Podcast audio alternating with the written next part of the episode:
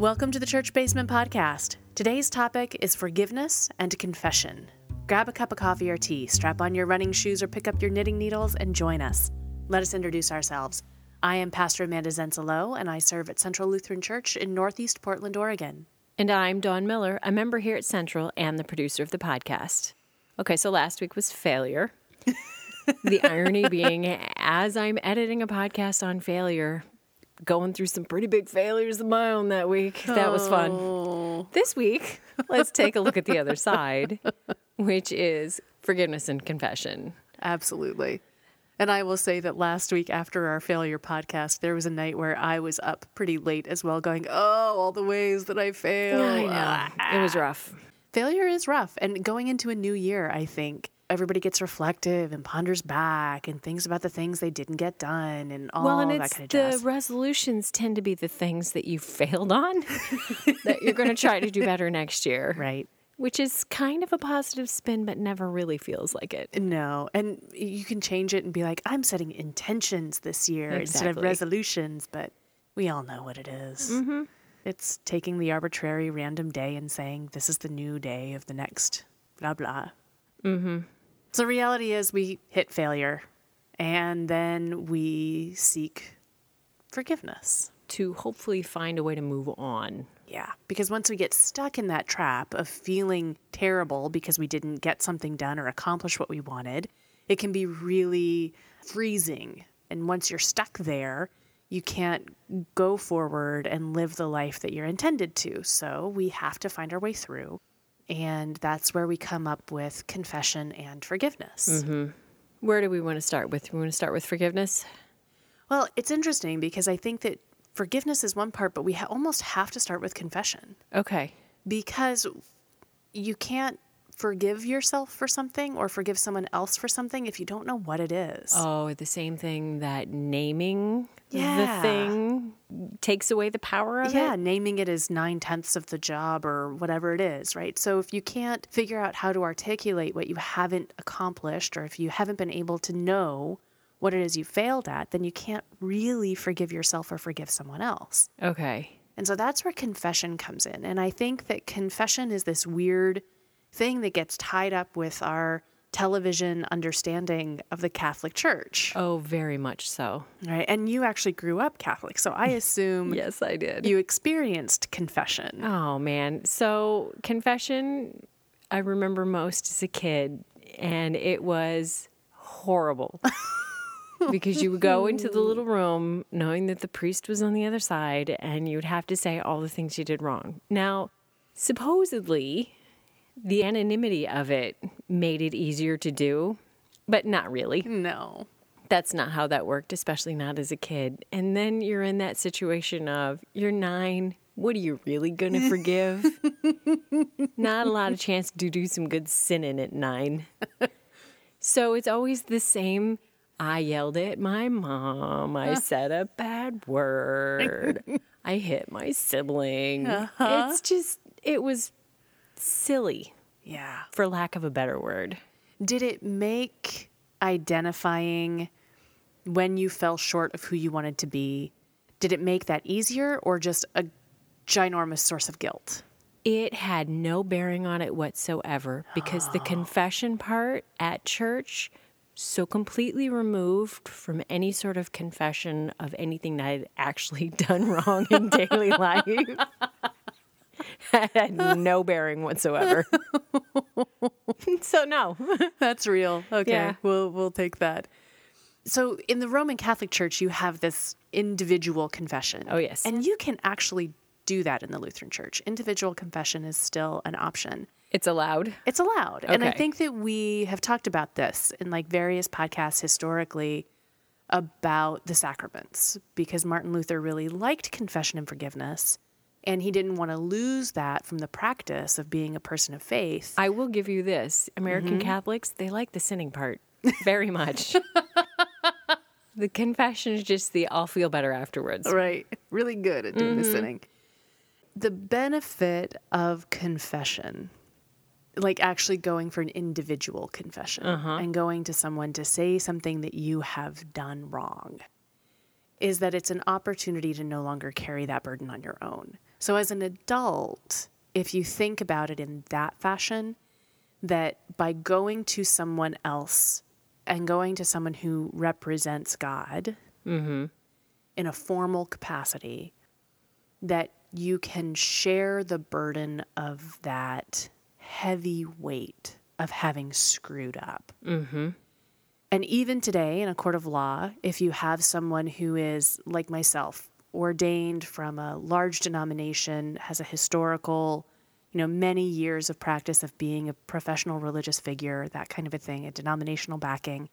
If I am in formal confession with someone, what they say to me in that confession is private. Okay. And a court of law can't even force me to reveal what has been said. oh, wow. Okay. So, for example, a minor that I know had been arrested and charged. They had been given a court appointed therapist and a court appointed attorney. Mm-hmm. And the judge made it very clear to the youth involved that anything you say to these folks can be used in the court. Okay. And anything you say to your parents can be asked for and used in court. Anything you say to your friends can be used in court. If you have a religious figure that you have a relationship with, you may speak to them in confidence. I still find that an interesting exemption.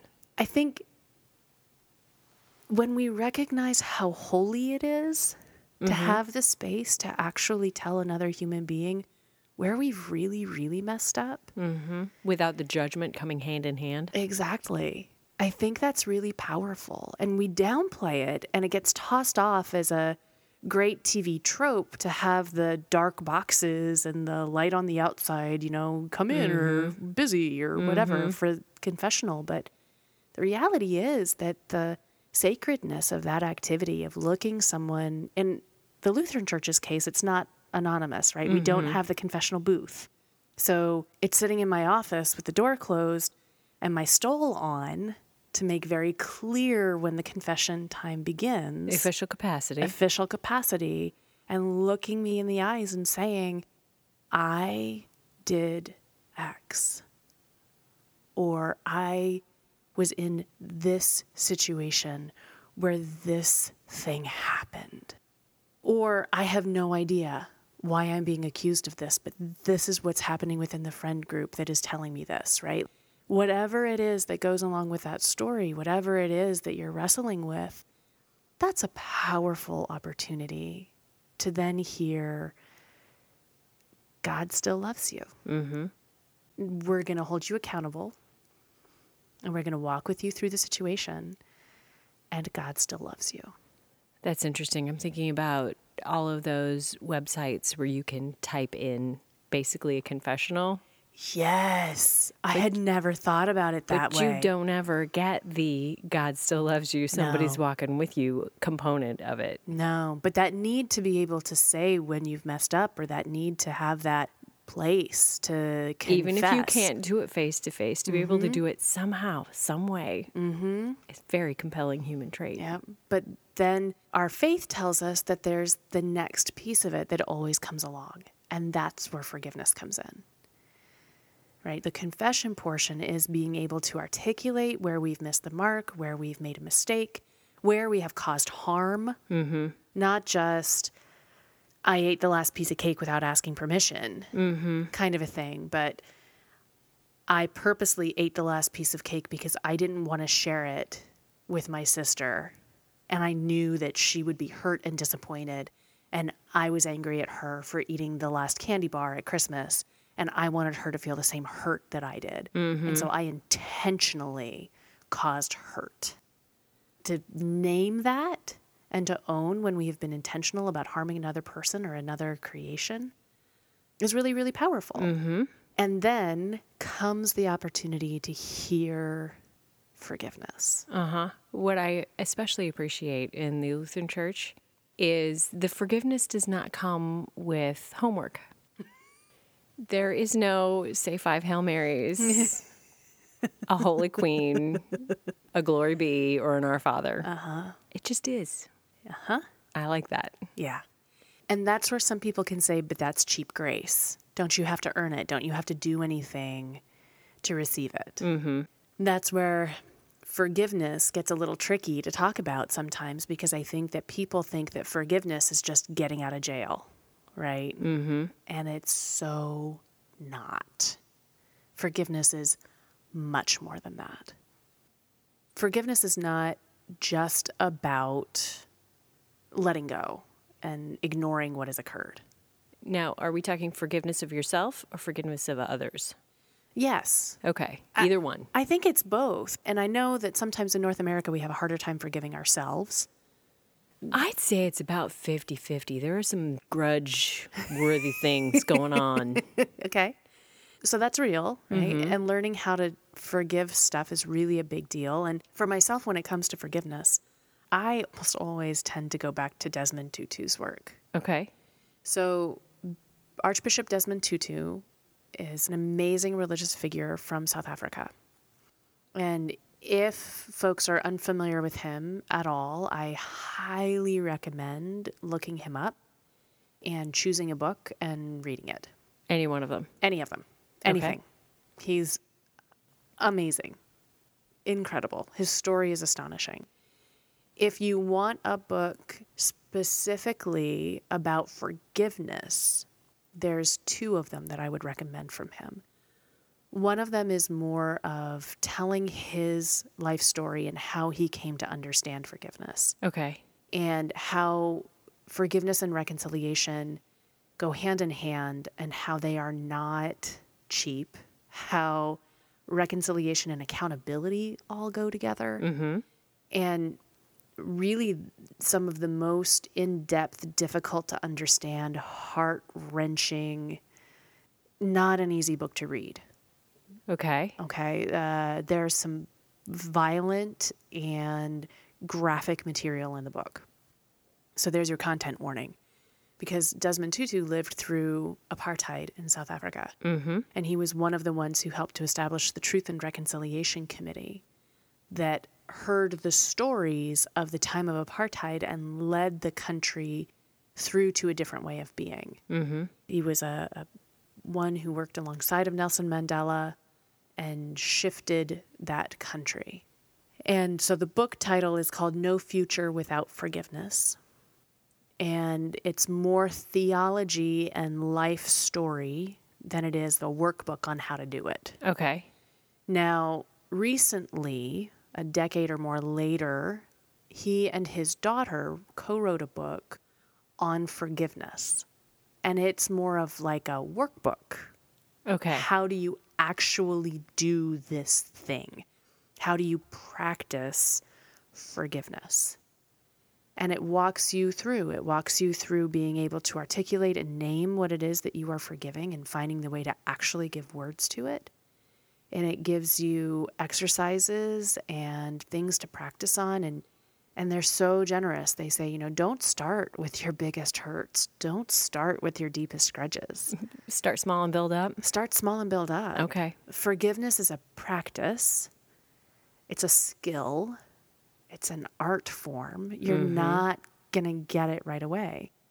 You're not going to be able to forgive your deepest hurt if you haven't learned how to forgive the smallest slight, Mm-hmm. That makes sense. Right? And so you start with the small stuff and then you build up.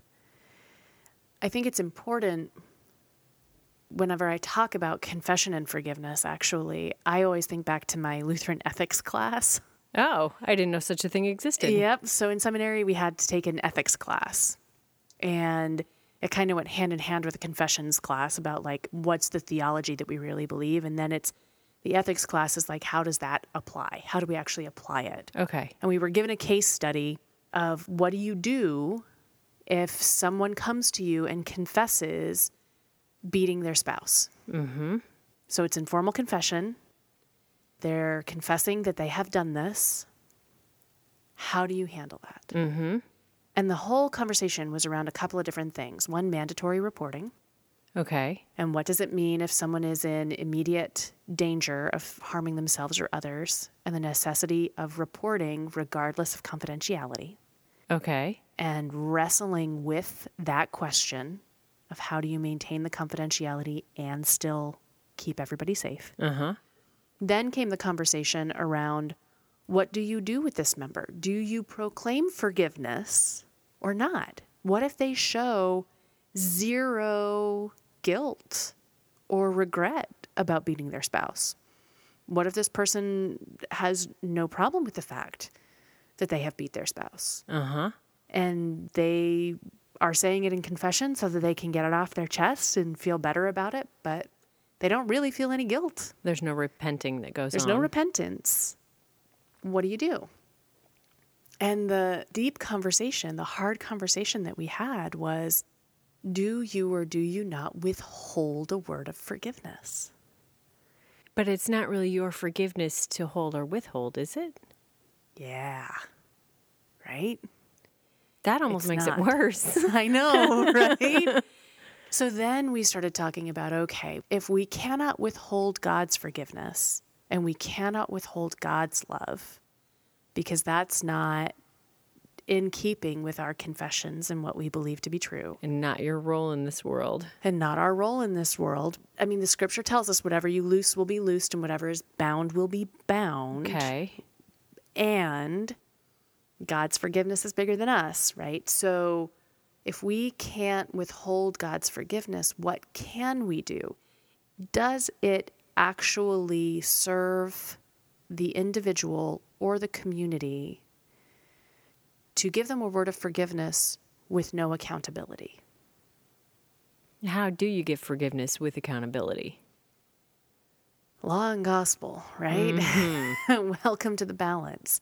So you say, God loves you no matter what. Mm-hmm. That's reality.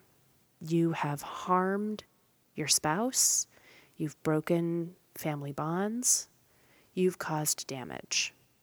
God has forgiven that, and God loves you. And this does not build up community, and this does not serve you or your spouse. And so here's what we're going to do. As a community, we're not going to leave you alone with your spouse at the church. Okay. We are going to drop by your house unannounced. We will be checking in with your spouse. We will assist your spouse in leaving if necessary. So it's still not necessarily about shame, Correct. which is what we would all want it to be from a very human standpoint. Right. It's much more about fixing the problem, walking with the problem, and moving forward. And also saying, not only will we do these things alongside of you, I will walk with you and help you find an anger management class. Mm-hmm. I will go to that class with you the first time if you would like. I will help you in negotiating your health care to find a therapist to assist you. Right? It's actually instead of forgiving the person and walking away and washing your hands, accountability can bring you in closer to that person. Right? To hold someone accountable is to stand close alongside them and help them through these really, really hard and awful things. Mm-hmm. And it's harder anytime that we Oh, actually, totally. right? Anytime we actually live the law gospel tension, it's harder. You just brought up going and helping somebody navigate the U.S. healthcare system. That's hard. It's terribly difficult, uh-huh. right? And that's the kind of thing that forgiveness is not cheap. It's not easy. It's incredibly expensive and difficult. Mm-hmm. And part of what I learned from reading No Future Without Forgiveness, and I read that book back in seminary, and it, it was one of the core texts for me in understanding how to be as a person of faith. And one of the things that they talk about in the Truth and Reconciliation Committee, the TRC, that just boggles my mind is they would have the perpetrators, the soldiers, mm-hmm. come into court. And they're the victims' families. The victims themselves may no longer be alive, mm-hmm. but the victims' families would be in the room. And the perpetrator would look at the victims and tell their story. No holds barred. Whoa. This is what I did. I kidnapped him.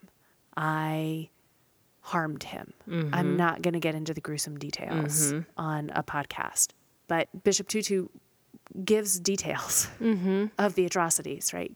Totally puts them out there. And the stories are told to the loved ones, and it gives a validation both for the families.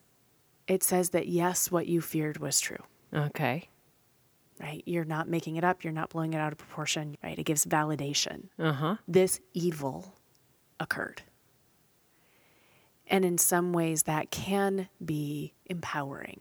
Okay. Like to say, see, I told you, this horrible evil existed. We're not sweeping it under a rug. We're not pretending it doesn't exist. We're not going to hide from it. We're going to look it straight in the face. And we're going to look at that evil and we're going to say, that is evil. And we're going to name it and the power of that okay. and for the individual who perpetrated it to be able to say, I committed this evil. This was a part of me. This is what war did to me. This is what this system led me to.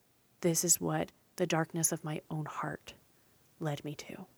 Now, at this point, many people are possibly thinking, what good is coming of this? You're just dredging up horrible acts, and now everybody feels terrible. And And, the beauty is that once it is spoken, all parties are no longer tied to that evil. Because Okay. now that it's been named, now that it's been shown, you can look at it and then you can find the way forward from it. okay. For some, not all, I would assume not all people, but for some, the stories in the book often talked about how the victims were able to tell the individual, We forgive you, Which is so amazing to me. right? We release you from this. And some of the soldiers, some of those who had been the perpetrators, were able to say, I ask for your forgiveness. I am so sorry that I did these things. And that genuine accountability, speaking what it is, like it's not like the kind of I'm sorry, and and we will really do this podcast on sorry. I think you're you're spot on that we need to do this. It's not a I'm so sorry you feel sad. Mm-hmm. Right? Sorry, not a- sorry. Sorry, not sorry. A genuine I committed this atrocity and I regret it. It seems such a huge thing that when you hear these stories, it boggles my mind that people can get to that point. Yeah. because everything seems so divisive. And I've seen similar things come through Facebook and other social media sites about, Charleston. well, Nazi victims mm, mm-hmm. and the victims mm-hmm. forgiving the Nazis. And they're like, why? I don't know what to do with this forgiveness. And the victims are like, you don't have to do anything. Yeah, and I haven't heard a ton of that. I have seen the shooting that happened in Mother Emanuel Church that the victims' families, several of them offered forgiveness to the young man who came and killed them. It's stunning, right? It's overwhelming. My mm-hmm. brain goes back to Hamilton, As it often does. as it often does. And that scene at the end where Angelica is singing about Hamilton and Eliza, and she says, you know, there's things that you just can't name forgiveness. And when Eliza forgives Hamilton of his need to have a legacy, of his marriage indiscretion, of the death of their son, and she forgives him. And that moment where the music pauses and forgiveness, can you imagine?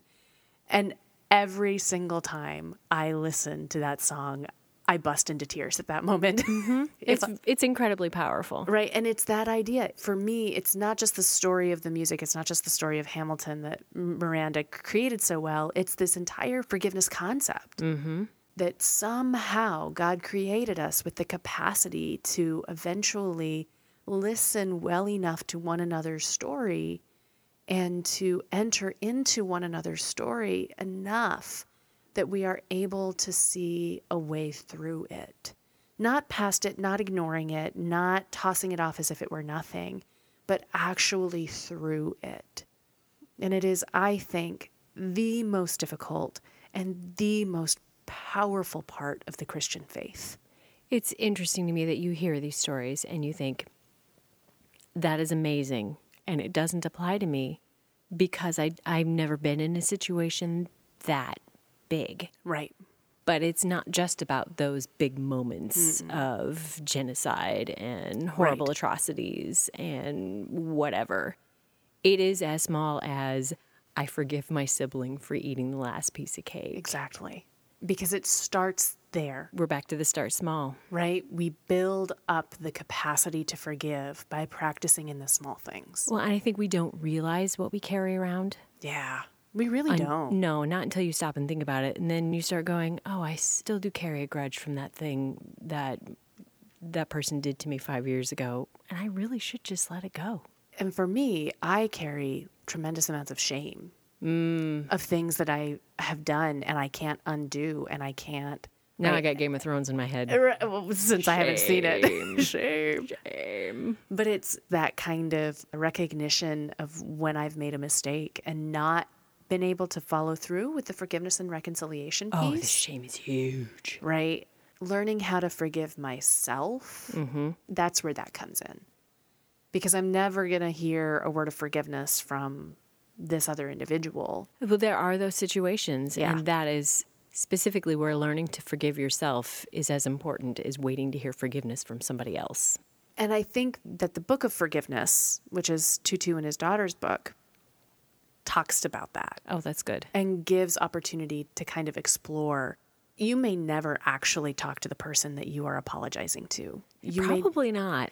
May not. Or you may never hear a word of forgiveness from someone that you have slighted. Mm-hmm at the end of the day, one of the things that they talk about is that it's not about the other person mm-hmm. when you are doing this spiritual practice. Confession and forgiveness are not about being made right with another human being, although that's really important. Well, and that's good because there are a lot of situations where the other person just simply isn't around. Right. And cannot right. give you that forgiveness anymore. And, and you've so, still got to work past it. Exactly. You've got to find your way through it and you've got to figure out what is this going to mean and that accountability i think really matters because i think that if we just toss off and say okay well accountability is to go do 10 nice things for five people now you're back to your years. right. I wasn't going to say it because I don't want to knock another denomination. But, right, like if you just toss it off that way, that's one thing. But if you seek true accountability, then where do you go for your next steps and how do you manage your next steps in that accountability and how do you follow through for reconciliation and that's really hard mm-hmm. work and no one can do that hard work for someone Mm-mm. that hard work has to be a choice that is made and you have to go into it with some really intentional effort mm-hmm. okay then on to last question is there anything truly unforgivable? Hmm. Eating the last piece of cake.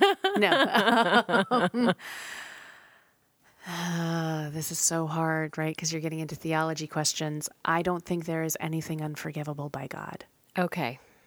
Excellent way to couch that. Right? I think that there's plenty that I have not yet built the capacity to forgive. Sure. I think that there is plenty that has to be held accountable on this earth. Yep. And I think that God is a whole lot bigger than any of us. And if I'm going to believe that God's grace is sufficient for me, then I have to believe that God's grace is sufficient for everyone. And that means that God's forgiveness, whether I like that or not, which there are many times where I do not like it. Sure. But if I am going to lean into the forgiveness of God's grace being big enough for me, I have to believe it's big enough for everybody. Excellent. Well, thank you, Pastor Amanda, for taking the time to help us learn a little more about confession and forgiveness. I look forward to sitting down with you another week on another topic. As do I. Thank you for joining us and thank you for listening along. It would be wonderful to hear from you. You can leave us a review on iTunes or drop us a note at podcast at centralportland.org. Until we are back in your ears again, remember God loves you no matter what.